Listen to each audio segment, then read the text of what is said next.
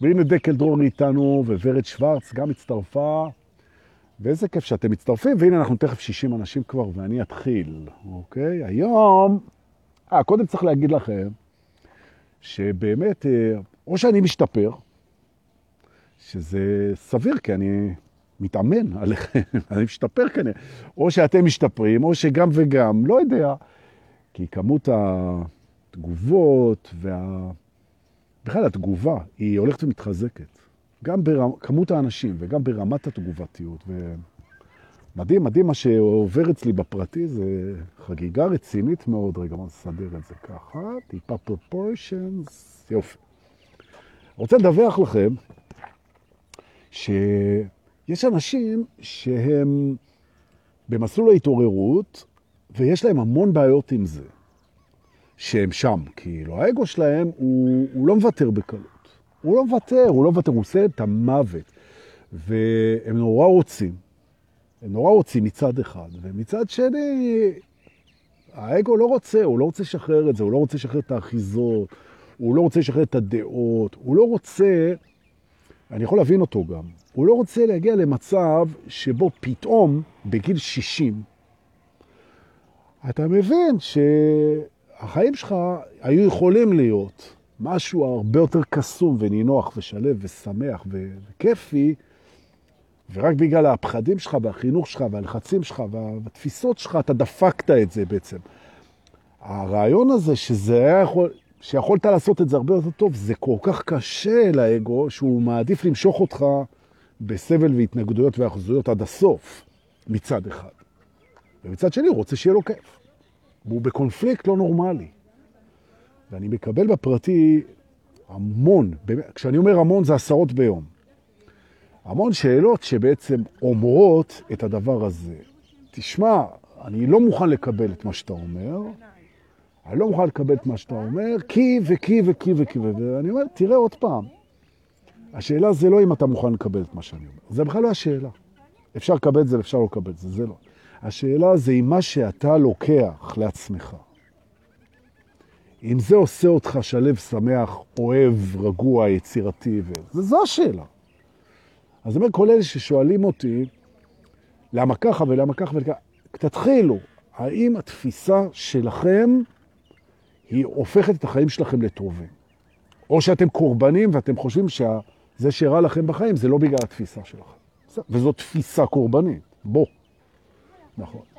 עכשיו, האגו הוא גם אינטליגנטי, ובסופו של יום הוא יודע, הוא יודע שאולי התפיסה מבחינתו היא לא הגורם היחיד ברמת הסבביישן של החיים.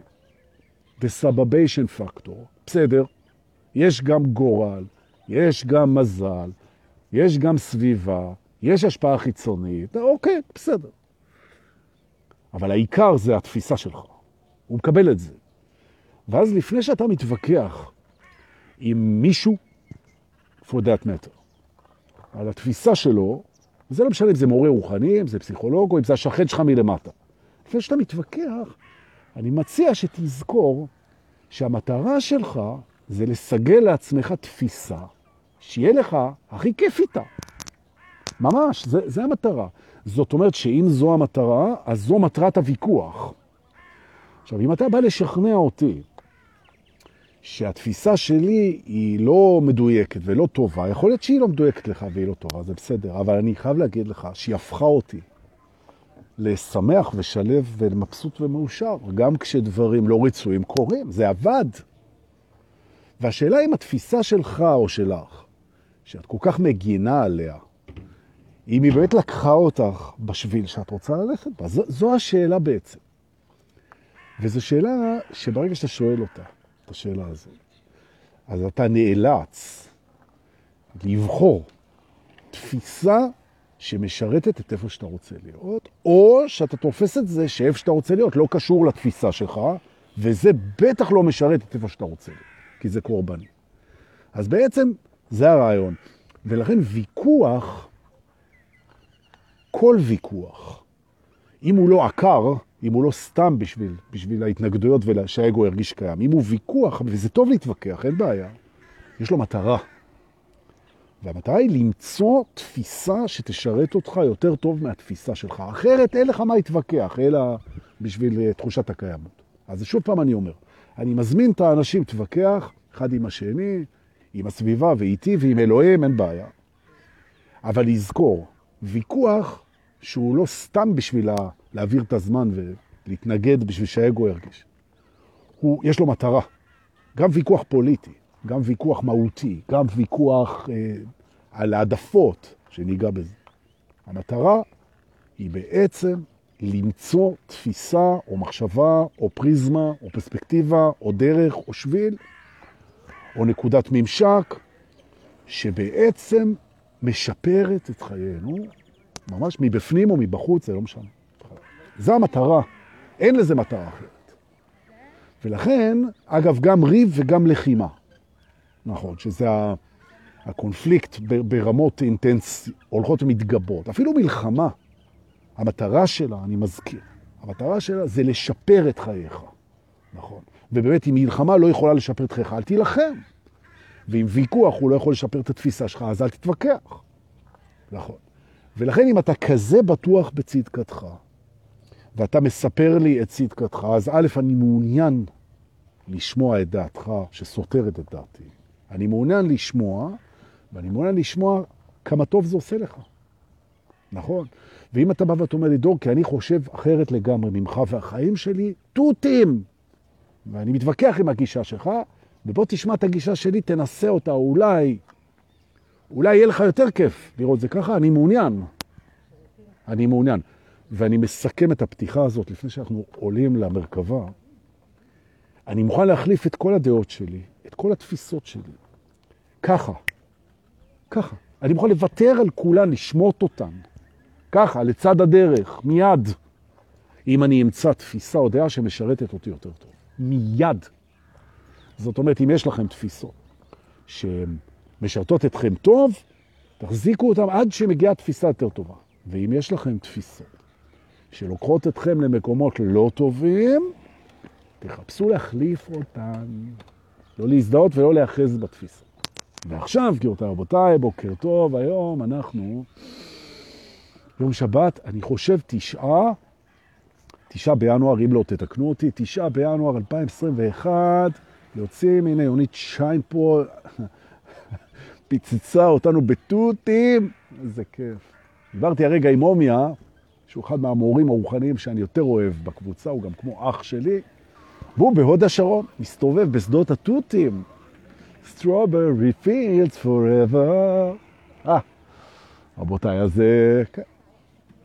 אנחנו עולים על המרכבה, יום שבת, קצת, עכשיו לא יודע, עשר ומשהו, יוצאים לשיעור הבוקר, במיוחד לכבודכם, אני שמח שבאתם 120 אנשים פה, בטח נהיה אחר כך, תשתפו אם זה נראה לכם. אתם יכולים גם לשתף ממש עכשיו, תוך כדי שידור, לא יודע איך עושים את זה, אבל יש אפשרות. אני ממליץ לכם לעשות משהו שאני לא יודע בעצמי איך עושים אותו. נכון. אז אה, בבקשה.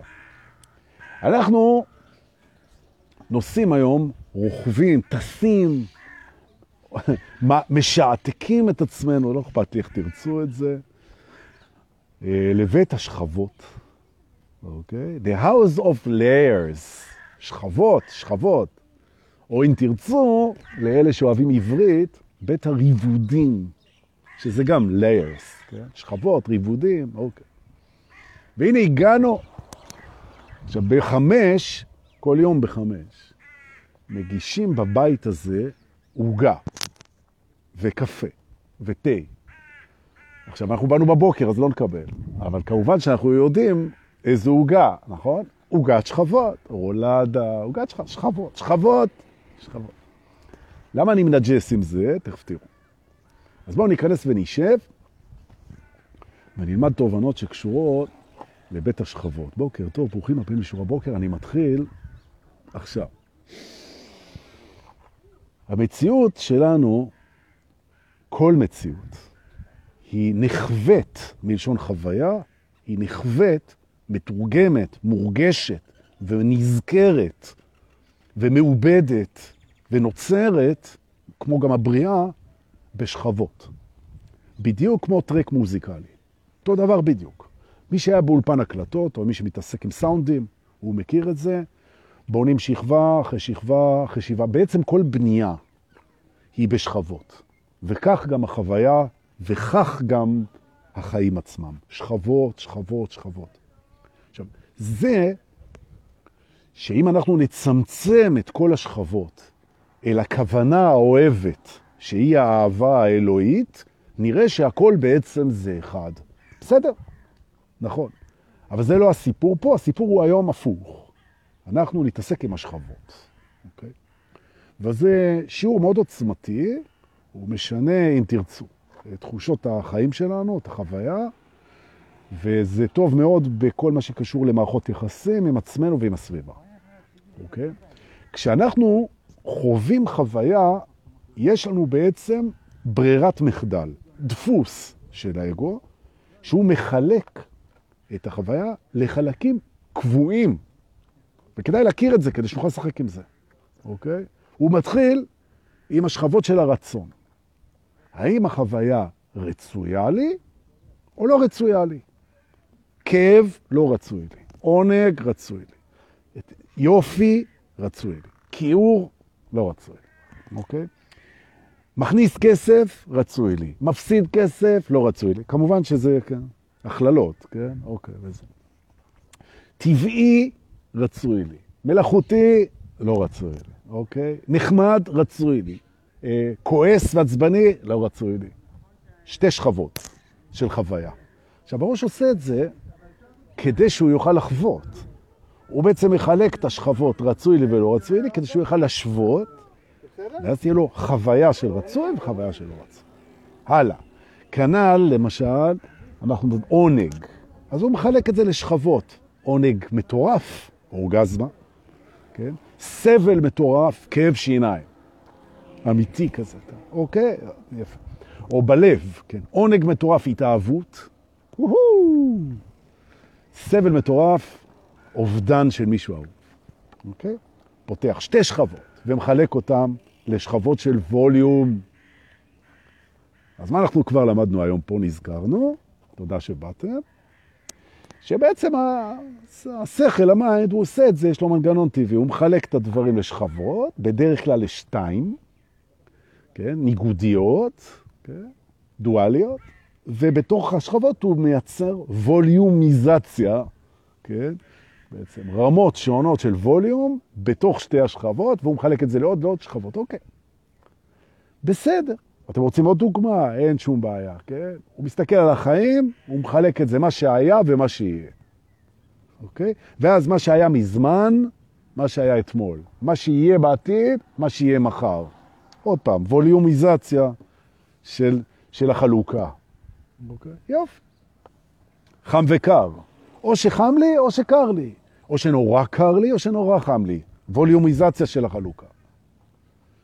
אבל, וזה אבל גדול, בתהליך ההתעוררות אנחנו לומדים להשתלט על המנגנון הזה ולמצוא שכבות נוספות בכל דבר שבא לנו. לא רק ווליום של שתי שכבות. כי החלוקה לדואליות, למעלה למטה, חם וקר, ולתת לזה ווליום, זה, אני לא רוצה להגיד מילה שיפוטית, אז אני אגיד, זה פשוט. זה מתאים לאגו שהוא בן חמש. נכון. אבל אם כבר אנחנו בעניין של מורכבות, ולא בעניין של פשטות, של אני רק פה, רק נוכח, רק ברגע, רק אהבה, מה שבא, בא, מקובל עליי, אהבה, שלווה, שמחה, נוכחות, נגמר, נגמר הסיפור. אם אנחנו דווקא בעניין של כן לבנות מורכבות, וכן להיות בממד, וכן להוציא ממנו את המקסימום, כן? למרות שאי אפשר, כי הוא אינסופי, אבל סתם כתפיסה. אז בואו נלמד את השכרובים הנוספים. זאת אומרת, ואני אדבר למשל במערכת יחסים, אוקיי? כשלך יש מערכת יחסים, נגיד עם בת זוג, או עם בן זוג, אם יש לך, משהו כזה, אז מערכת היחסים הזאת מורכבת מהמון שכבות. המון שכבות. וכל סיטואציה היא מורכבת משכבות. ובואו נבחר סיטואציה מעניינת, כמו למשל מחלוקת, או ריב, או התנגדות. דיברתי הבוקר עם איזה מישהו, אז הוא אמר לי, תראה, בת זוג שלי, שאני אוהב אותה הרבה, היא אוכלת בשר והיא מתעסקת עם, ה, עם בישולים, ואני צמחוני, ומבחינתי אוכל זה, זה דבר אחר. וכשאנחנו באים, נגיד, לעשות ארוחה או אירוע, אז בעצם יש איזושהי, לא מחלוקת, אבל יש איזו דיפרנציאציה, יש איזה שוני בתפיסה לגבי איזה אוכל צריך להיות על השולחן. אוקיי? אפשר ללכת לסקס, שלאחד יש פנטזיות שהן כאלה, ולאחד פנטזיות אחרות, ש... אוקיי? וזה בכלל, טיול לחו"ל. אתה נוסע עם המשפחה לחו"ל, אז זה רב שכבתי, זה אנשים רוצים כל מיני דברים. הפגה של השעמום, ריגושים, מראות חדשים, אתגרים, ללכת לאיבוד, להרגיש דברים שלא הרגשנו קודם, זה שכבות, שכבות. ואנחנו נעים בתוך השכבות. ומה שיפה זה שהרבה פעמים המרוצות שלנו, היכולת שלנו להגיד תודה, היא קשורה לשכבה שנמצאת בפוקוס. ועכשיו אני מתקרב לשיא הרצף, אוקיי? אם אנחנו לא מרוצים מחוויה מסוימת, הרבה מאוד פעמים זה בגלל שאנחנו שמנו בפוקוס שלנו, במוקד שלנו, שכבה מסוימת מתוך הסיטואציה. וככה חשבנו שזו הסיטואציה, וזה לא נכון. כי הסיטואציה היא שכבתית, ואנחנו יכולים, במקום לעשות עבודה רוחנית מול השכבה, קבלה, היזכרות, התמסרות, כל מה שאנחנו יודעים לעשות, אנחנו יכולים פשוט להוריד את הפוקוס מהשכבה הנוכחית של החוויה ולעבור לשכבה אחרת באותה חוויה. נכון? אוקיי. למשל? הבחורה שלך, אתה נמצא איתה בריב, והיא צועקת עליך. כי יש לה דפוס שכשהיא בלחץ או בריב, אז היא מרימה את הכל. הרבה מאיתנו מרימים את הכל בזמן מצוקה. אוקיי? זה דפוס. עכשיו, אתה פתאום שומע אותה מרימה את הכל, והיא אומרת דברים שהם קשים לך יותר מאשר דברים בשקט ורקים, אוקיי? אתה חווה, אתה חווה אנרגיה יותר קשה, אוקיי? עכשיו, אחת מהשיטות זה לבחור שכבה אחרת, כן? באמת, שכבה אחרת. למשל, אתה יכול לראות שברגע שהיא מרימה את הכל ומקשה את האנרגיה, שזה תקין, העיניים שלה הן עיניים אחרות. יש לה מבט אחר, נכון? יש לה תנועות גוף אחרות. אם היא למשל רוקדת, ואנחנו רוקדים כל הזמן, זו שכבה, שאנחנו, שהחיים זה ריקוד, אז איך היא רוקדת עכשיו? או איזה סיפור כשהיא צועקת, מה היא בעצם מבקשת, שזו שכבה. כי בכל אינטראקציה יש בקשה, לא דרישה, בקשה. כשמישהו צועק עליך, הוא מבקש משהו. הוא למשל מבקש חמלה, הוא מבקש יצירתיות, הוא מבקש יכולת הכלה, הוא מבקש סליחה, הוא מבקש אפשור, הוא מבקש. עכשיו, אם מישהו צועק עליך ואתה מסתכל על השכבה של מה הוא מבקש, אתה שינית את החוויה לגמרי. רק כי עברת שכבה. ממש ככה, הפכת בעצם, שזה מה שאני רוצה פה ללמד היום, הפכת להיות קוסם של חוויה, שלך. ברוכים הבאים לבית הספר לקוסמים. אנחנו נמצאים בשיעור השכבות. על ידי התמקדות בשכבה אחרת בחוויה, משתנה החוויה. נכון? עכשיו אני אראה שכבות, אתם תיכנסו למודעות לדבר הזה, ואחרי זה תרגלו את זה לאו דווקא בריב. בכל דבר יש שכבות. אתה מעביר את לשכבה אחרת, השתנתה לך המציאות. מדהים, מדהים, נכון? זה קטע מדהים. Okay. אוקיי. למשל, בואו נסתכל על סיטואציה של ראיון עבודה. אתה יושב בראיון עבודה. עכשיו, בעצם מה אתה חווה? אתה חווה ככה. אתה חווה את החשש שלך מדחייה, יש שכבה כזאת, נכון? אתה חווה את הרצון שלך אה, להשיג עבודה, אתה חווה את החשדנות או העניין או הסקרנות של זה שיושב מולך, שכבות מוכרות. אתה חווה את הספק שלך לגבי העתיד, נכון?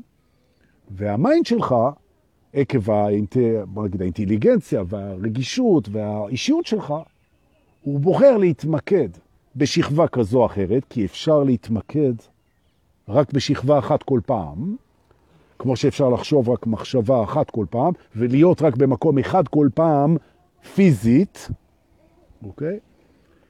אז הסינגולריות שלנו, שהיא פוקוס, היא ננעלת בכל סיטואציה לפי דפוס. היינו יכולים להגיע גם מבית האוטומטים ולשנות את זה משם. והיום אנחנו משתלטים על בחירת השכבה האחרת.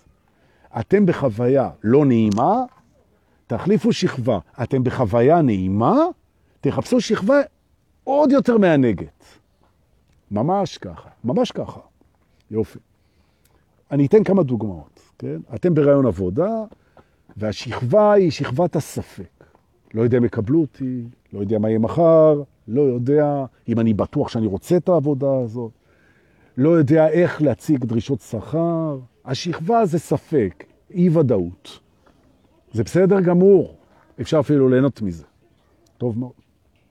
בשנייה אתה נזכר במה שדיברנו פה היום, ואתה מסתכל על השכבה של המראיין, שהוא בעצם, בעצם, מחפש כימיה עם עובד.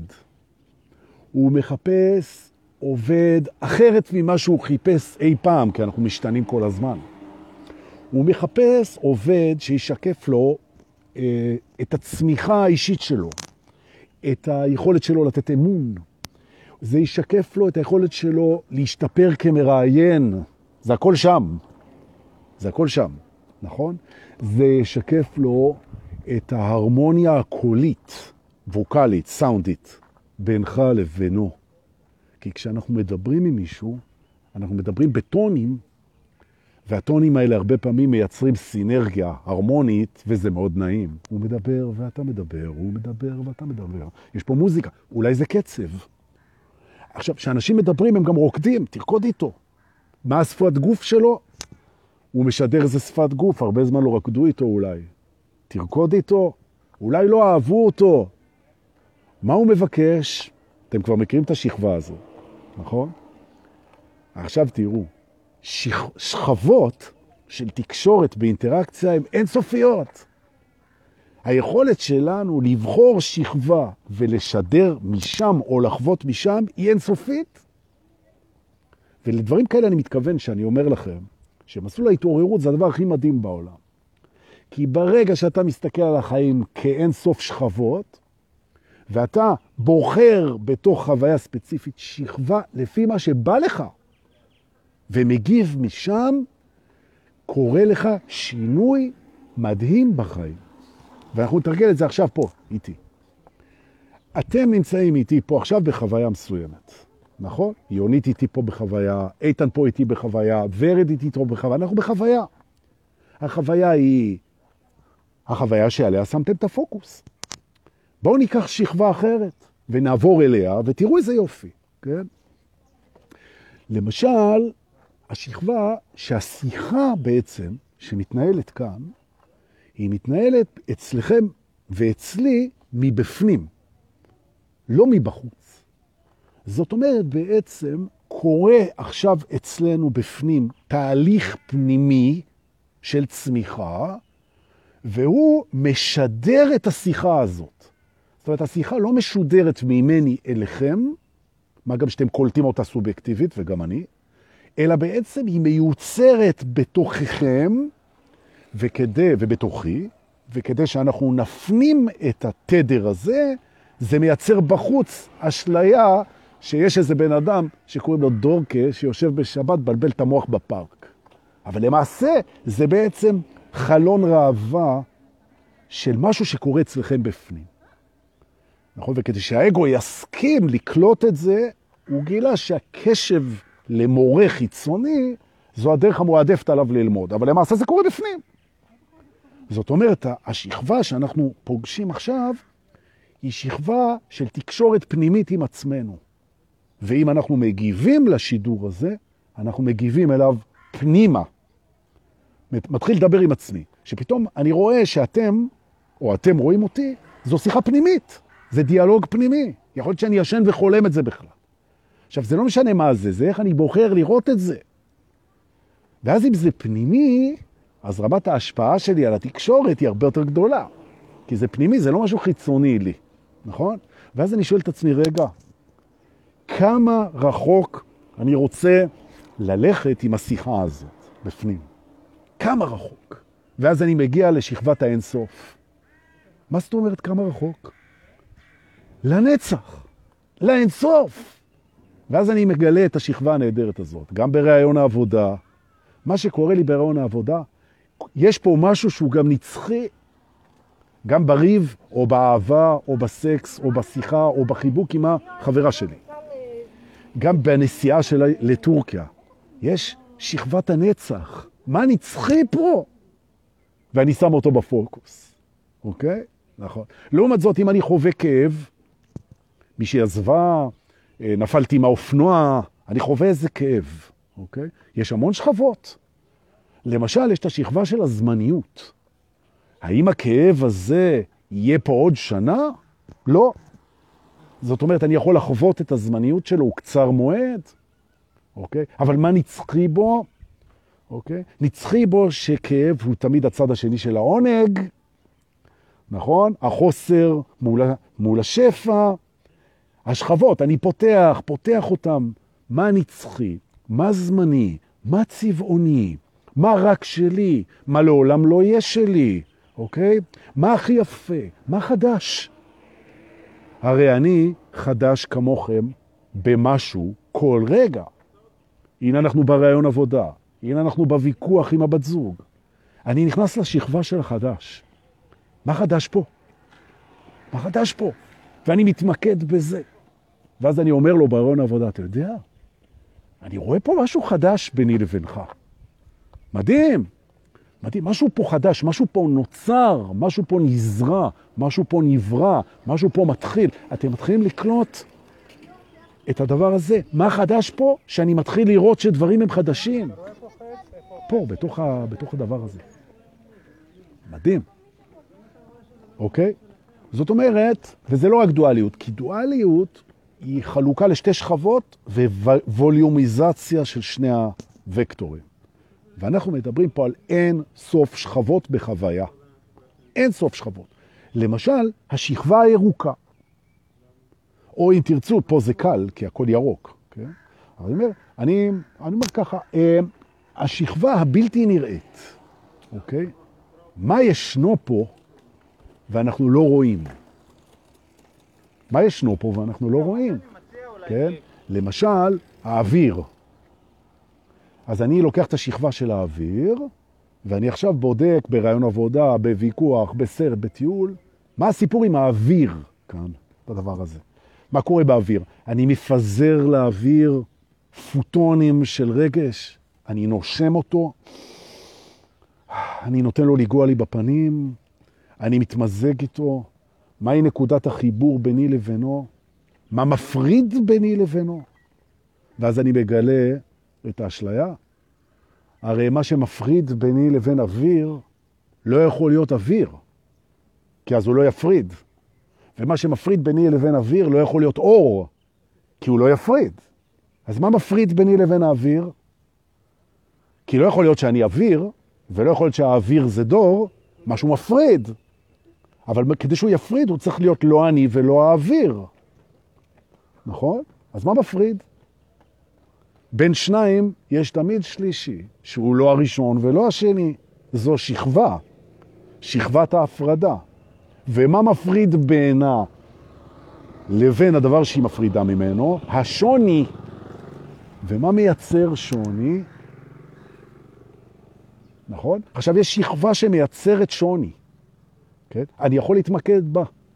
ובשנייה שאני מתמקד בשכבה שמייצרת שוני, אני יכול לעבור לשכבה שמייצרת אחדות, ואז לראות איך אני ואתם בעצם זה אחד, או שאני ואתם זה פשוט דברים אחרים לגמרי, ואיך שזה מתחבר למשהו אחד אם נרצה, ואם לא נרצה אז לא. ואז אני בשכבת הרצון, אוקיי? ואני יכול לעשות את זה מתי שאני רוצה, אז אנחנו שוב בנצח. הבנתם? וזה נורא מצחיק. אז יש את שכבת... אז מה מצחיק פה? נכון? תסתכלו על הגבות שלי, זה מצחיק. מה זה המברשות האלה? נכון? בכלל אנחנו מצחיקים, אוקיי? שב ברעיון עבודה, מה מצחיק פה? נכון? מה מותח פה? מה מחבר פה? מה מפריד פה? מה נצחי פה? מה זמני פה? מה ירוק פה? מה אוויר פה? מה נושם פה? אוקיי? יפה. מה נקי? מה נקי פה? הממד של הנקי. מה נקי? בלי הפרעות. מה זורם קלאסי? איזו מוזיקה פה, הבנתם? יופי. שינוי באמצעות מיקוד בשכבה אחרת. אין סוף שכבות, אין סוף שינויים, מאסטרינג של שינוי בתוך החיים. יפה, נכון? טוב בשבת כזאת. איזה יופי. עכשיו, אם הייתם יודעים היום בבוקר שאתם תוכלו למצוא שכבות אין סוף בתוך החוויה שלכם, תבחרו את זה. אש היא גם מחלה, גם מהירה, גם שורפת, גם מזכירה, גם מחממת, גם מזהירה, אוקיי? גם צורבת, גם הכרחית, גם מבשלת, ממש, אוקיי? פשוט לבחור שכבה ועוד שכבה ועוד שכבה, וזה מדהים.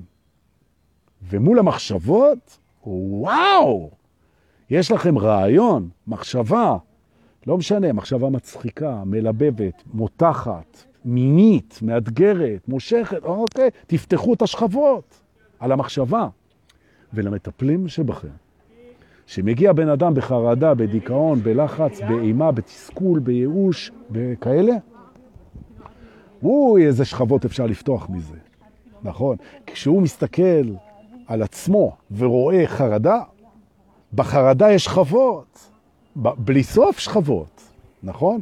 אתה פותח את שכבות ההדחקה שלו, ואתה רואה בדיוק למה חרדה זו ברכה, ולמה דיכאון זו מתנה, ולמה פחד זה תשורה, נכון? וכמה היסוס זה אפשרות ופוטנציאל, ואיזה יופי, או הפוך, נכון? שאפשר לעשות את זה הפוך.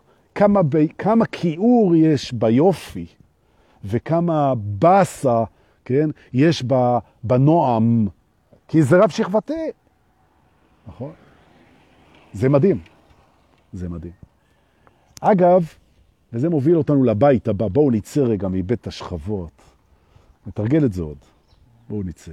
עכשיו, אם היינו בכפר המש... עם השכבות שלנו בקרטים, וזה יקרה עוד מעט, אז הייתי מראה לכם, היינו עושים סיבוב בכפר, והיינו חווים דברים ומפרקים אותם לשכבות, עוד שכבות, עוד שכבות. וכל אחד היה אומר שכבה, והיינו בוחרים את השכבה הכי מענגת וחווים אותה ביחד. ואחרי זה 300 מייקרו על הלשון ולרחבה. נכון? אבל דורקי, אתה מעודד שימוש בסמים. גם קופאין, גם ניקוטין וגם אלכוהול זה סמים. נכון. אני בכלל מעודד. אוקיי. עכשיו סופי, אם לא הבנת, לא קרה כלום. גם להבנה יש שכבות. אז יש שכבה שאנחנו לא מבינים, וזה בסדר. זה בסדר. לגמרי. זה בסדר, לא צריך להבין הכל והכל בסדר. אפשר לנשום. לנשום, לנשום, לנשום. חשוב כדי שזה ייכנס למערכת. לנשום עוד אחד גדול, שבת שלום, אנחנו נושמים 150 איש בלייב, שידור הבוקר. הרווחתם שלא מצאתי מסיבה אתמול בלילה? אה, ברגע שראיתי שעה שעה כבר אחת, שתיים בלילה, ואין איזה מסיבה רק אחת בצפון הייתה, אז הבנתי שדורקה, אולי לא תהיה מסיבה, אבל יהיה שיעור בוקר, נכון? אז כנראה אתה צריך ללמד ולא לרקוד, אז בבקשה. אבל יש איזשהו מקום, שכבה, שאנחנו רוקדים עכשיו. תסתכלו. תראו שאנחנו רוקדים, 150 איש, אנחנו רוקדים, רוקדים. אנחנו נשעתק את זה בזמן ובמרחב, ועוד כמה זמן במקום אחר, אתם תמצאו את הריקוד הזה שלנו עכשיו, אתם תמצאו אותו בחומר. אבל זו כבר בריאת מציאות וטלפורטציה, וזה לא היום וזה לא הבית. נכון. אז זה סתם teasing, כדי שתבואו עוד פעם. נשימה זה הסם החזק מכולם. נירה הראל, מה העניינים? בסדר, איזה כיף. בואו ניסע, נמריא, נעוף, נרכב. נרכוב. נרכב, נרכב. בואו לבית הגינה, או יותר נכון, לגינה הגדולה של הממלכה שלנו. בואו לגינה. רוצים? יום כזה, זה לא יום להיות בבתים. דורקה, מה עשית לנו? אנחנו כל הזמן בתים, בית השכבות, בית הזה, בית האגו, די כבר, בואו נצא לטבע. אז בואו לגינה, אוקיי? גינת המודעות. ברוכים הבאים, שבו בספסלים. אני מפזר אתכם. יש פה מלא ספסלים, מי שאוהב בצל, מי שאוהב בשמש. אני מגיש לכם באמצעות הפיות של המרכבה, כוסות תה קטנות, נהדרות, תה צמחים. שבו איתי בגינה ונשתה צמחים ונלמד קצת על הגינה, גינת המודעות, אוקיי. ברוכים הבאים לגינת המודעות ולשיעור. המודעות שלנו היא בכלל גינה, הידעתם? ואתם ברחתם משיעורי חקלאות. זו גינה, זו גינה. אנחנו מגדלים שם דברים. יש שם טיפוח, יש שם זיבול, אל תזבל לי את המוח, נכון? זיבול. יש cultivation, איך אומרים בעברית? עיבוד, נכון? יש אה, העשרה בכימיקלים כאלה ואחרים, בכלל טוב, נכון? יש שעות של יום, יש זרימה של נוזלים, של מים לרוב, כזה, כן? יש גידור, יש סיטוט, יש טרסות, יש כל מי שעסק בזה. מודעות היא גינה, אבל דוקא, אפשר לראות את זה אחרת, נכון? אפשר לראות את זה באין סוף דרכים. והן כולן גדלות בגינה הזאת, ששם אנחנו נמצאים כרגע. אוקיי. אני רוצה שנתחיל קודם כל ונבין שכל מי שגידל גינה בחיים שלו יודע שגינה, כמו מערכת יחסים, זה דבר שמצריך תחזוקה. זה מצריך תחזוקה, ממש ככה. למעט גינות זן, שהן בעצם עשויות מחצץ, ואז הן גם מצריכות, הן גם מצריכות תחזוקה, אבל פחות. אבל את גינה אמיתית, היא מצריכה תחזוקה כמעט יומיומית, וכך גם אני ממליץ להתייחס למודעות שלנו. המודעות שלנו מצריכה תחזוקה, כדי שהיא תפרח. נכון? הנה, בלי תחזוקה הכל נובל בגינה. נכון? זאת אומרת, בואו ניקח הנחה. אנחנו, יש לנו גינה, נקראת המודעות שלנו, ואנחנו הגננים של הגינה הזאת. אבל אנחנו לא רק גננים, אנחנו גם אלה שלוקחים את הבת זוג שלנו, ואת הילדים שלנו, ואת החברים שלנו, ואת ההורים שלנו, ואת הזיכרונות שלנו, המחשבות שלנו, הרצונות שלנו, תשוקות שלנו, ואת עצמנו, לטייל בגינה הזאת, ליהנות מפירותיה, נכון? לשבת בה בלילות ירח. אנחנו חיים עם הגינה הזאת, אנחנו נהנים ממנה, אנחנו מקבלים ממנה ערכים, ואנחנו גם מטפחים בה. זאת אומרת, אנחנו לא עבד של הגינה הזאת. היא עבורנו, וכך גם המודעות. זאת אומרת, בואו נסכם את התובנה הראשונה. אנחנו מטפחים את הגינה שנקראת מודעות, ומי שנהנה מהטיפוח הזה יותר מהכל, זה אנחנו. מטפחים אותה עבורנו. נכון. ואנחנו מגלים, תובנה שנייה, שבכל גינה יש עשבים שוטים. עשבים שוטים. מה הם עשבים שוטים? עשבים שוטים זה צמחים שאנחנו לא, לא מעוניינים שהם יגדלו בגינה שלנו, הם מגיעים לשם בכל מיני דרכים. כן? נישאים עם זרעים על גבי הרוח, היו באדמה כשהתחלנו, אוקיי? כל מיני מוטציות, כל מיני דברים. ופתאום אתה מגלה שכשאתה מטפח איזה שיח, פתאום יש לידו אורחים בלתי קרואים. נכון. ולכן אנחנו היום נעשה עם המודעות שלנו תרגיל שאני מאוד אוהב אותו. אנחנו בגינה שלנו נעשה פינה לצמחים שוטים. אנחנו כן נגדל את הצמחים השוטים, כי יש להם מקום במודעות שלנו. תכף נסביר מה זה שוטים, כן? בטט. למרות שהם כולם שותים גם בטרף, כן? את המים, וצורכים משאבים. אבל אצלנו בגינת המודעות, צמחים שותים, יש להם מקום לצמחים שותים. נכון. ידעו להם הצמחים השותים, בתף ובט', שאם הם רוצים להיות צמחים שותים אצלנו, לא מתוכננים, לא קרויים, לא מה שאנחנו רוצים, יש להם מקום, אבל אנחנו נחליט איפה. זאת אומרת, כשאנחנו בעצם מטייבים, אני חושב שאני אומר את זה נכון, אנחנו משפרים בעצם את הגינה ועוקרים את השתילים הלא רצויים ואת מה שגדל שם כשהוא לא צריך לגדול שם, אין לנו שום בעיה שזה יגדל במקום שאנחנו הקצינו לו. ואם נעבור רגע למודעות, מתוך המטאפורה, זה מחשבות, רגשות, רצונות, זיכרונות, תשוקות, תחושות, שהם לא רצויים לנו, יש להם מקום. כי אם אנחנו לא ניתן להם מקום, אנחנו נתעסק במלחמה מולם ובהתנגדות מולם, וגם למלחמה יש מקום. יש להם מקום. אבל אנחנו נקבע מה יהיה המקום הזה. ומי שמכיר את תורת הכאוס, אני ממליץ להכיר את תורת הכאוס, תורת הכאוס אומרת בעצם שכל ארגון, כל סדר, כל מערכת, כל אופרציה, כל תפקוד, כל דבר שזורם כמו שצריך, הוא צריך להכיל רמה מסוימת של אי סדר, של שברים, של בלגן, של משהו שלא עובד, הוא חייב להכיל את זה בפנים כדי לאפשר תנועה וגמישות. זאת אומרת שאנחנו לא מושלמים, שום דבר לא מושלם, כי אם הוא צריך להיות בגדילה או בתנועה, ואם הוא אנרגיה, או אנרגיה, אז הוא חייב להכיל את המקומות שבהם הוא לא קונסיסטנטי, הוא לא אחיד, הוא לא תקין במאה אחוז, אוקיי? ולכן מה שגדל לנו בתוך הנפש, החיים והבלגן, יש לו מקום, ואנחנו נאפשר את זה, אנחנו רק נכוון את זה. אז התובנה הזאת אומרת שלמה שלא רצוי בחיים שלנו, יש מקום. זאת אומרת, אנחנו לא עסוקים בלמנוע אותו, או להוציא אותו, או לסלק אותו, אלא רק לכוון אותו, ומה שנקרא לדייק אותו. חשוב מאוד.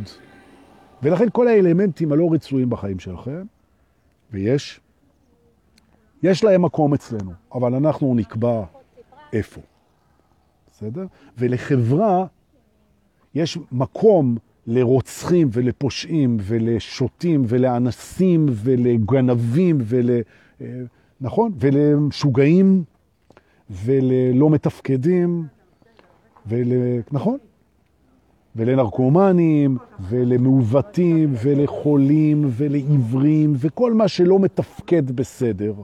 כי חברה שלא יודעת להכיל את מי שלא מתפקד בצורה מושלמת, היא לא תחזיק. וכנ"ל אנחנו. זאת אומרת, התובנה הזאת היא מאוד חשובה. כל מה שדפוק בנו, יש לו מקום. זה מאוד חשוב. אנחנו לא מעיפים החוצה את העשבים השוטים, אנחנו מעבירים אותם למקום שבו אנחנו נוכל לתת להם אהבה. והנה התרסקה פה מישהי עם אופניים. את בסדר? איזה ילדה אמיצה יש לך, ראית? כל הכבוד. יפה מאוד. יפה מאוד. זה יופי.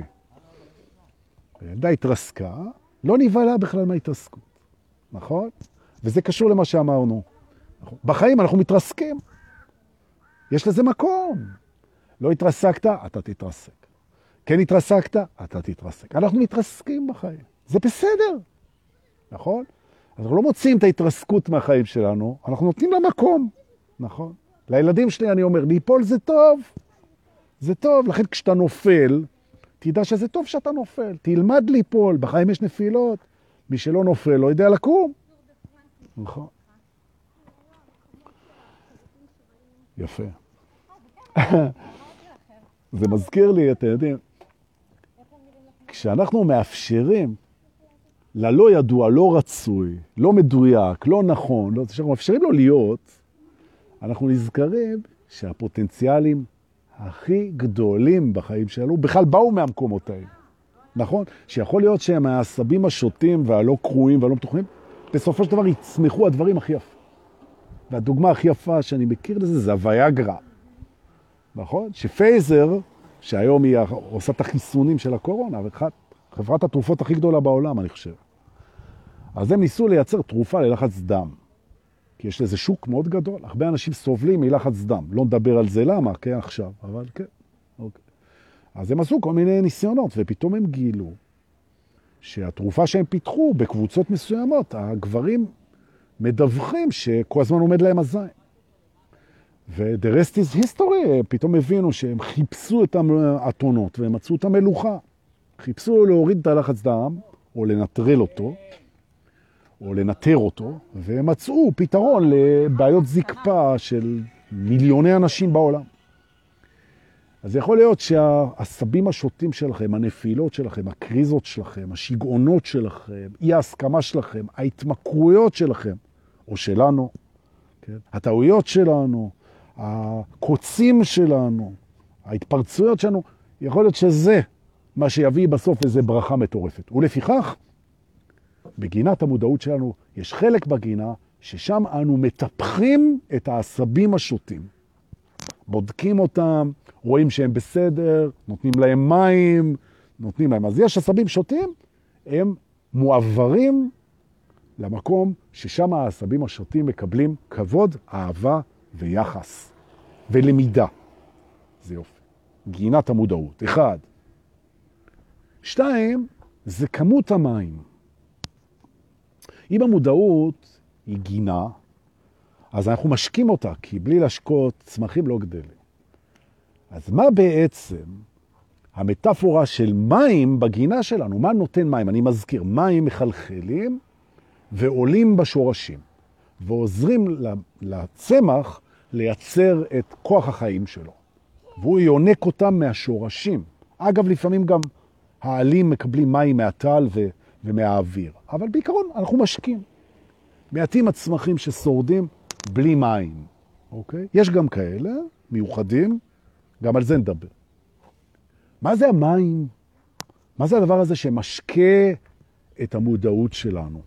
משקה, תכף, אחד, תכף נדבר על זה, ואור, כי גינה צריכה אור, כל צמח צריך אור, השמש, נכון? אז מה במודעות שלנו זה האור, ומה המים? המים באים מלמטה, והאור מלמעלה, נכון? אז יופי. עכשיו אתם תחליטו, אבל אני נותן הצעה, ואפשר אחרת. אז איזה מין גנן אתה, אם אתה לא משקה ולא נותן מים, ולא נותן אור, ולא נותן שמש. אוקיי. אני מציע להסתכל שהמים זה בעצם הרצון. הרצון. בעצם הרצון דוחף את פרחי המודעות שלנו, את שמחי המודעות שלנו מלמטה, הרצון. שאנחנו מתדלקים ברצון, הרצון הוא הכוח שמניע את הצמיחה של הרצונות, מחשבות, תפיסות, הרצון, הרצון ששואף למה? לאהוב, לתת, לחלוק, לגדול, לפרוח, להתפתח, להגדיל השפעה.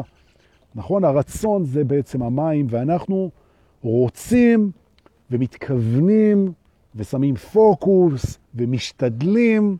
זה הכל רצון, וזה משקה את הגינה הזאת של המודעות.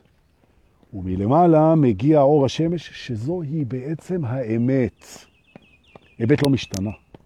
האמת, האמת. האמת שאומרת שכל אחד רואה את הדברים אחרת. האמת שאומרת שהכוונה היא הרבה יותר חשובה מהתוצאה, כי תוצאה היא פרי הפרספקטיבה והכוונה באה מהלב.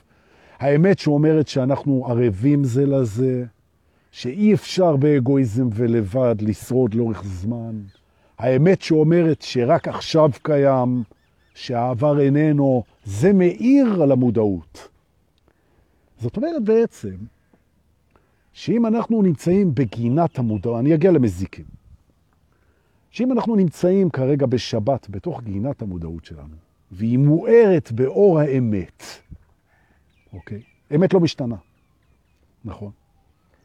והיא מתודלקת ברצון שלנו לגדול ולהתפתח ולתת פירות ולתת צל ולתת עונג ושמחה ושיתוף לאחרים ולנו. וה... השוטים, העשבים והצמחים השוטים מקבלים את המקום שלהם, והזרימה הזאת מתחילה לרוץ, ואנחנו פתאום מגלים, טוב, מישהו פה עושה הפשטה, הוא אומר, אנחנו גם המזיקים. אז זה נכון, אנחנו גם המזיקים, ואנחנו גם האמת, ואנחנו גם המים, ואנחנו הכל. אבל אני הצעתי בשיעורים שלי לא לעבור להפשטה. זה מי שנמצא ב, ב, בתוך ההתעוררות, בתוך התובנה המדהימה הזאת, שהיא נכונה, שאנחנו זה הכל, אז זה באמת, היגע, אני לא בציניות, אני אומר, זה מקום מדהים ברוחניות. זה נכון, אנחנו זה הכל והכל זה אחד. למדת להפשיט את המציאות לדבר אחד, אנרגטי אחד, זה יפה מאוד. אבל זה רק לא מעניין. המטרה שלי בשיעור הזה זה לא רק שאנחנו נתמסר לרגע ולהכל וזה, אלא שאנחנו גם נערבב בזה את הבריאה בתוך הממד עם האגו. ולכן זה, אנחנו מחלקים את הדבר. אבל הכל זה אנחנו. ולכן אני שוב פעם אומר, זה שהכל זה אנחנו, זה לא סותר את זה שיש מורכבות. גם המורכבות זה אנחנו, נכון. אז אני אומר, פחות להפשיט בתוך השכל, ויותר להפשיט בתוך הרגש. הכל זה אהבה, נכון? אבל החוויה יש בה שכבות ויש בה, בה ניואנסים. לכן הבורא, הוא הפריד בין שמיים וארץ. גם השמיים וגם הארץ זה אלוהים. ובין יום ולילה. ובין חול לשבת. ההפרדה היא גם אנחנו. אז אני אמרתי את זה במאמר מוסגר. בואו תעזבו את ההפשטה, תשאירו אותה לרגש. כשאני שונא אני אוהב, וכשאני כועס אני אוהב, וכשאני מפחד אני אוהב, אני אוהב, אני אוהב. זה טוב שם. בחשיבה בואו נפרק.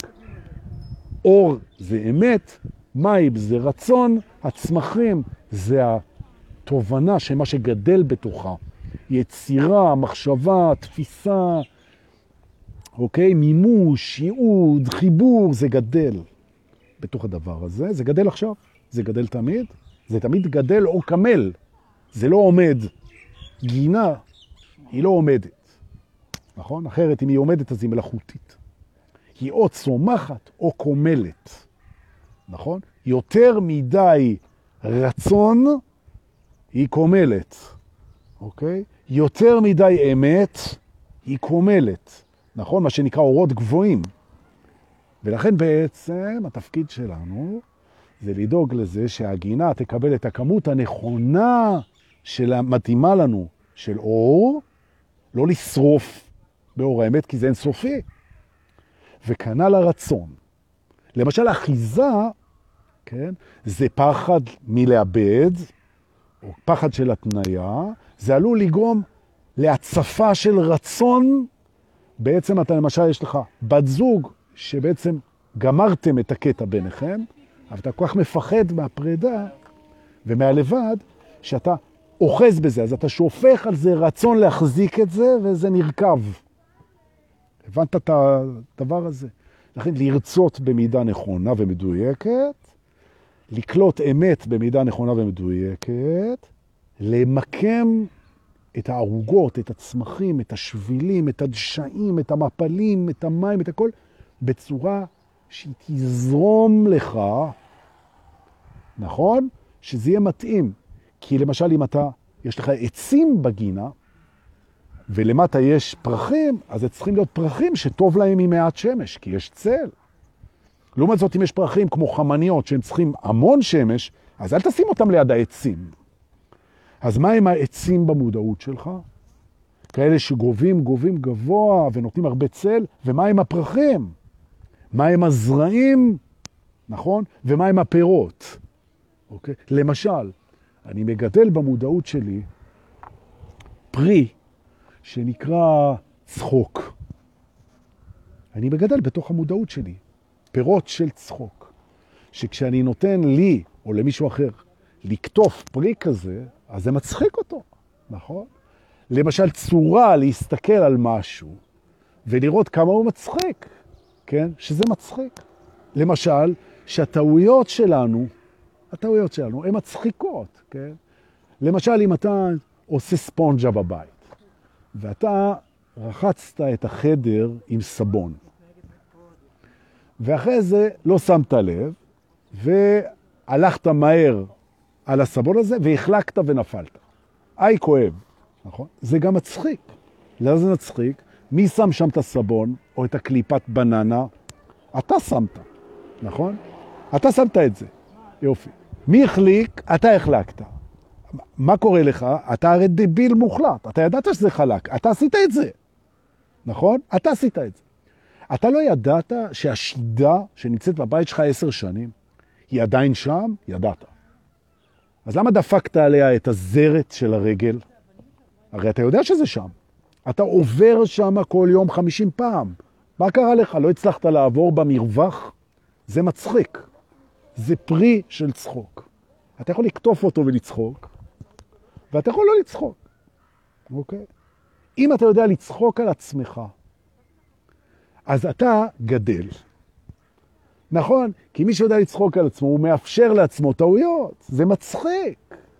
ואם אתה נוזף בעצמך, ואתה קשה עם עצמך, ואתה מקלל את עצמך, ואתה מקטין את עצמך, ואתה מדכא את עצמך, אלו הם עשבים שוטים, יש לזה מקום, שים את זה בגינת התסכולים, הכעסים, השיפוטים, ההשוואות, זה עשבים שוטים. יש לזה מקום. שים את זה שם, אנחנו נטפל בזה. נכון? חייבר, אנחנו נטפל בזה. יש מזיקים בגינות, יש פרזיטים בגינות, יש עלוקות, יש חיות וצמחים שהם באים להתנחל לך בגינה, ליהנות מהגינה הזאת, והם לא תורמים בכלום. נכון? לזה קוראים שואבי אנרגיה. נכון? הם באים, הם רואים, יש צד, יש גנן, יש שמש, יש כיף, נעים פה. כמה שלך עלו? אומרים, בוא נשב פה. ניקח קצת משאבים, נאכל עלים, נגדיל שורשים, נצמח לנו פה בסבבה, כן? ויאללה, מה אתה נותן בתמורה? מה, יש לך איזה פרי? יש לך איזה... לא, אני לא עסוק בזה. אני בעד. אז אנחנו יודעים שבכל מקום שיש משאבים, יש מי שבא גם ליהנות מהם בלי לתת בחזרה. ועכשיו השאלה זה כמה אנחנו מאפשרים את זה. ואפשר לאפשר את זה. אפשר לאפשר שינצלו אותנו קצת. אפשר לאפשר לכל מיני טפילים לשרוד. גם להם יש מקום. הוא טפיל, מה לעשות? מה אנחנו... הוא טפיל. מוצצי אנרגיה, שואבי אנרגיה, פרזיטים למיניהם, במידה, במידה, לא לשאוף לשלמות. בכל גינה יהיו פרזיטים. בכל מודעות יהיו פרזיטים. יהיו דברים שינצלו את האנרגיה, נכון? זה חלק מהעניין, נכון, נכון. עוד פעם, לאפשר, לדייק. נכון, לאפשר. יהיו טפילים, תמיד. השאיפה לשלמות, האובססיביות לשלמות, למוחלטות, לאחידות, לרציפות, לקונסיסטנטיות, השאיפה הזאת היא מוכרת, היא מובנת, היא מיותרת לנו. אתה לא צריך להיות מושלם לא במודעות שלך ולא בגינה שלך ולא בעבודה שלך ולא בשום דבר. אתה לא צריך להיות מושלם. למה?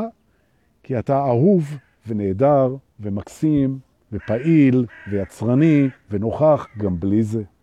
ההפך, ההפך. הפגמים שלך והשריטות שלך והדפיקות שלך זה חלק ממי שאתה. זה הכל עניין של לתת לזה את המקום המדויק. נכון. בואו נפסיק עכשיו בנשימה גדולה את השאיפה האבסורדית לשלמות. עכשיו פה, נפסיק עם זה, תוותר את זה, שחרר את זה. נכון. נלך בגינה אל השתיל שאומר, אני רוצה להיות מושלם. נכון. ונסביר לו שאצלנו בגינה, זה שהוא רוצה להיות מושלם, זה מקסים. נכון. זה שהוא שואף להיות מושלם, זה נהדר. זה שהוא לא אוהב את עצמו כשהוא לא מושלם, את זה אנחנו משנים עכשיו. נכון. הכוונה לשלמות נהדרת. ההתניה, אם זה לא מושלם, אני לא מקבל את זה, את זה אנחנו משנים. נכון? לא מתנגדים. זה היה פעם ככה. היום הבנו, אין קשר בין שלמות לאהבה, ועכשיו אני עוזב רגע את הנושא הזה של השתילים, ובעודנו יושבים בגינה אני רוצה להסביר משהו שמשנה למתעוררים את החיים. אוקיי? ופה בגינה, אני מנצל את זה כי אני לא רוצה עוד פעם בתים, אנחנו פה בטבע, איזה יופי. האגו שלנו, שהוא גם גדל בגינה הזאת, הוא פעם חושב שהיא הגינה שלו, כן? והיא לא. הוא גדל שם, הוא חושב שזה שלו. לאגו יש עץ, שנקרא עץ העדפה. הוא מגדל אותו בגינה שלכם. אתם מכירים את זה. מה מועדף עליי? אני מעדיף סגול על שחור, אני מעדיף בלונדינית על uh, ג'ינג'ית, אני מעדיף עבודה בחוץ על עבודה בפנים, אני מעדיף את תל אביב על ירושלים, אני מעדיף כאלה, אני מעדיף מוזיקת טרנס על מוזיקת האוז, אני מעדיף, אני מעדיף, אני מעדיף, אני מעדיף. העדפה, פרפרנסי. האגו מטפח את העץ הזה. אולי זה העץ הכי גדול בגינה. אם תלכו לגינה, תגלו שהעץ הכי גדול שם, שהאגו מטפח אותו, זה העץ של העדפות. הוא עד כדי כך טיפח אותו, שהוא אפילו מזדהה איתו.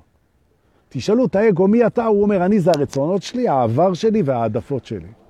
נכון? זה לא נכון, לא נכון, לא נכון. כן? זה לא נכון אפילו אצלו, בטח לא אצלך. הוא מזדהה עם העדפות שלו.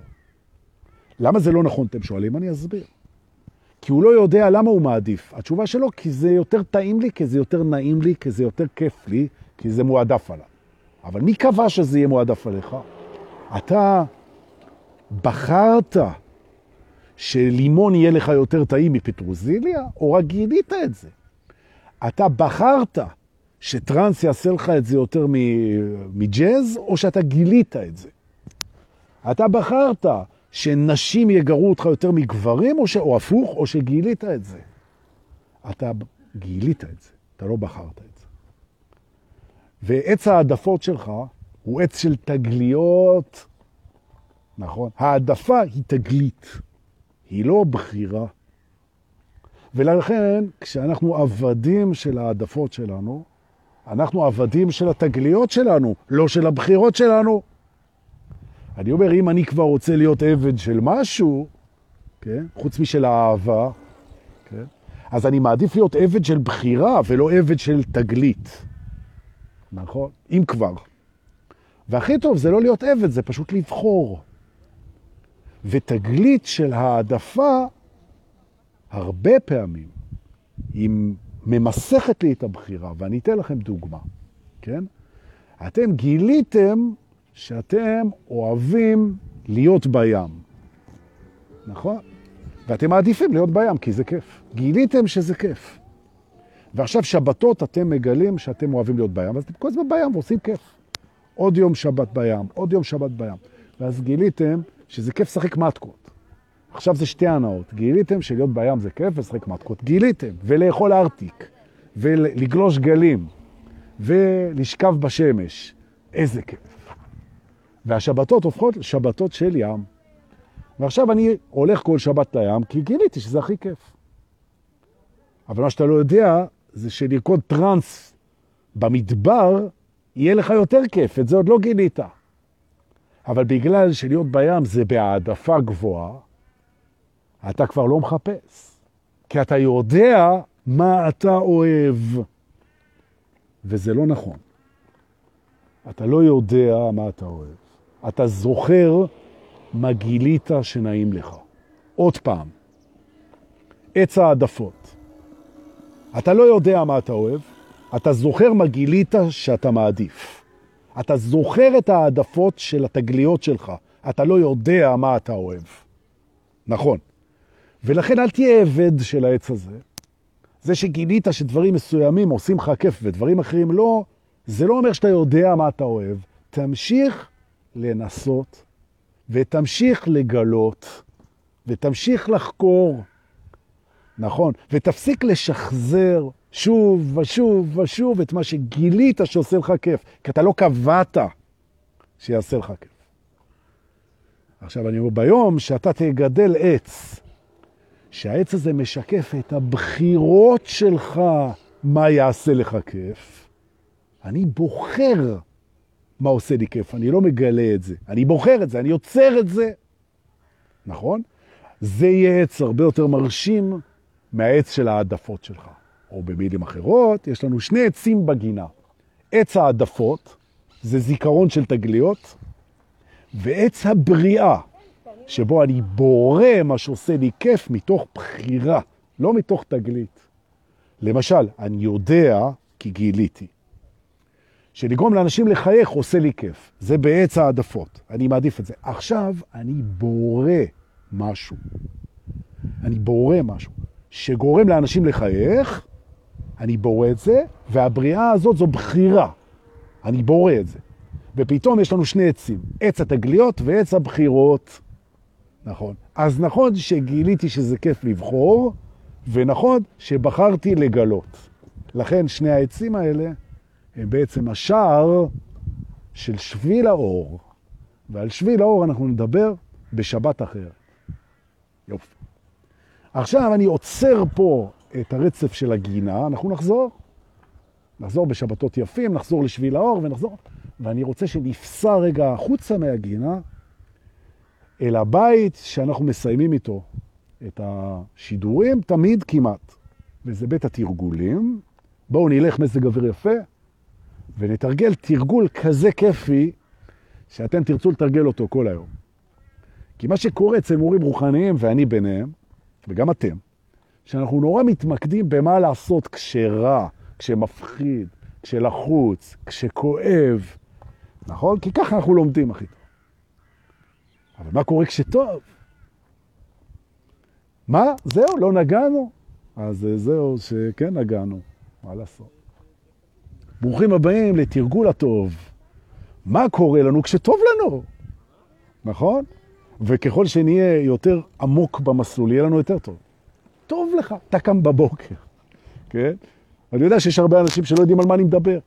הם גם לא מכירים את עצמם כשטוב להם, מפחדים מזה. אתה קם בבוקר, מי זה הבן אדם הזה שקם וטוב לו, ושר לו, ונעים לו, והוא שמח, והוא בהודעה, מי זה? מי זה הבן אדם הזה? ואיפה הדיכאוני שהיה פה קודם? מה לעשות? התעוררת. עכשיו, מה עושים עם כל הטוב הזה? יופי. כשטוב לכם, יש רצפים שכדאי לבצע, נכון. אבל לפני זה נלך על הרצף שכדאי לא לבצע, אוקיי? יש לנו דפוס. כשטוב לנו, אנחנו נאחזים בזה. זאת אומרת, אוי, זה פולני כזה. זה בטח ייגמר מתישהו. איך משמרים את זה הלאה? חמוד שלי, הסיבה שטוב לך זה כי אתה גמרת עם ההלאה. הימים שבהם טוב לך כי אתה חושב שיהיה לך טוב, הימים האלה, אנחנו סיימנו איתם. זה רק האגו, טוב לו כשהוא חושב שיהיה לו טוב. אז טוב לו. מתי טוב לך, אגו יקר? כשאני בטוח שיהיה לי טוב. עכשיו, זה מדהים. אתה לוקח בן אדם שטוב לו עכשיו, אבל הוא חושב שלא יהיה לו טוב, אז לאגו שלו רע. למה רע לך, חמוד שלי? אתה יושב בקופנגן על החוף. הכל טוב, עם נרגילה של צ'ונגה, הכל טוב. כן, אבל עוד שבועיים אני צריך לחזור לעבודה, אז רע לי. זה אגו. לעומת זאת, חרא לו לגמרי, אבל הוא רואה שעוד מעט יהיה לו טוב, אז טוב לו, כי יהיה לו טוב, כי הוא חי בעתיד. אבל כשטוב לך, עזוב את העתיד. תצלול לתוך הטוב הזה, ויש לו שכבות, נכון? תפרק שכבה שכבה. זה טוב בגוף, זה טוב בלב, זה טוב בעיניים, זה טוב בנשימה, לנשום. זה טוב בהיכרות, זה טוב בחלוקה, זה טוב בחיבורים. ועכשיו תקרא לבורא. כשטוב לך, תכיר בזה עכשיו, עזוב את הזמן. כמו כשאתה מאוהב. אתה מאוהב, אל תשאל את עצמך, איך אני לוקח את זה עכשיו שלוש שנים קדימה? מה עושים כדי שזה לא ייגמר? איך זה קרה שהייתי מאוהב עכשיו? וש... לא. סגור את החשיבה. טוב לך, צלול פנימה. פרק את זה לשכבות של טוב, טוב לי בזה, טוב לי בזה, תן לזה כוח. תכיר בזה ותקרא לבורא. איך אתה קורא לבורא? מבפנים. בורא יקר. טוב לנו עכשיו, או במילים אחרות, התרגול שלנו היום. כשטוב לך, אנחנו אנחנו, טוב לנו. כשטוב לך, המון אנשים שמחים. כשטוב לך, אתה לא לבד, נכון? כי אנשים, בקטע שטוב להם, הם שוכחים. כשטוב לך, תחלוק את זה. אנרגטית. כשטוב לך, תגיד טוב לנו.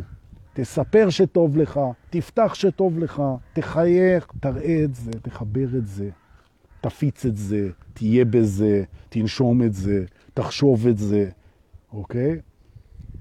ממש, לא להאחז בזה ולא להיות לבד בזה. תחשבו, הבורא נבח, הוא רואה אנשים, זה קטע מדהים, כשרע להם הם קוראים לו. אלוהים, תעזור לי. כשטוב להם זה לבד, הם שומרים את הטוב. ממש. למה? תצרף אותו לכל המסע. כשרע לך, הוא איתך, וכשטוב לך, הוא איתך. כי כשרע לך, רע לו, וכשטוב לך, טוב לו. נכון? אז תקרא לו גם כשטוב לך, ותחלוק את הטוב. טוב גדל כשחולקים אותו. טוב גדל בצורה אלוהית כשחולקים אותו עם הבורא. וזו התובנה המתרגלת שלנו היום. טוב לך, אל תאחז, תתמקד, תפרק לשכבות, תפיץ ותחלוק עם הבורא. טוב לנו. אין דבר כזה טוב לי. טוב לנו. נכון. אז דיברנו על שכבות, וטיילנו ובנינו וטיפחנו את הגינה, וטוב לנו. אמרנו. וזה יופי של שיעור לשבת. 160 אנשים בלייב, לא יודע אם יש עוד מורה רוחני בארץ שמקבל וזכה לקהל כמוכם יום-יום. אלוהים אהב אותי ואוהב אותי בצורה קיצונית, וזה טוב לנו. תודה, תודה, תודה, תודה על הבעת האמון הזאת הנהדרת. אני אגיד לכם תודה על כל מה שאתם שולחים, אתם שולחים דברים מדהימים, אני לומד, קורא, מנסה לענות, זה גדל. תודה על זה שמישהו מכם יצרף את החבר החמישים אלף לקבוצה, ואנחנו נזכור את זה לנצח, כי חסרים שם עוד עשרים אנשים. אז מישהו, מישהו, אני אודיע את השם, את השם של המצטרף החמישים אלף. שמתי פוסט בקבוצה, בסודות האמת הנצחית של הפרס. שאלתי, מה נגיד למצטרף החמישים אלף? תכתבו, מה נגיד לו? שנגיד לו את זה. זה לא סתם אחד, זה מישהו שבא להיות החמישים אלף. היי.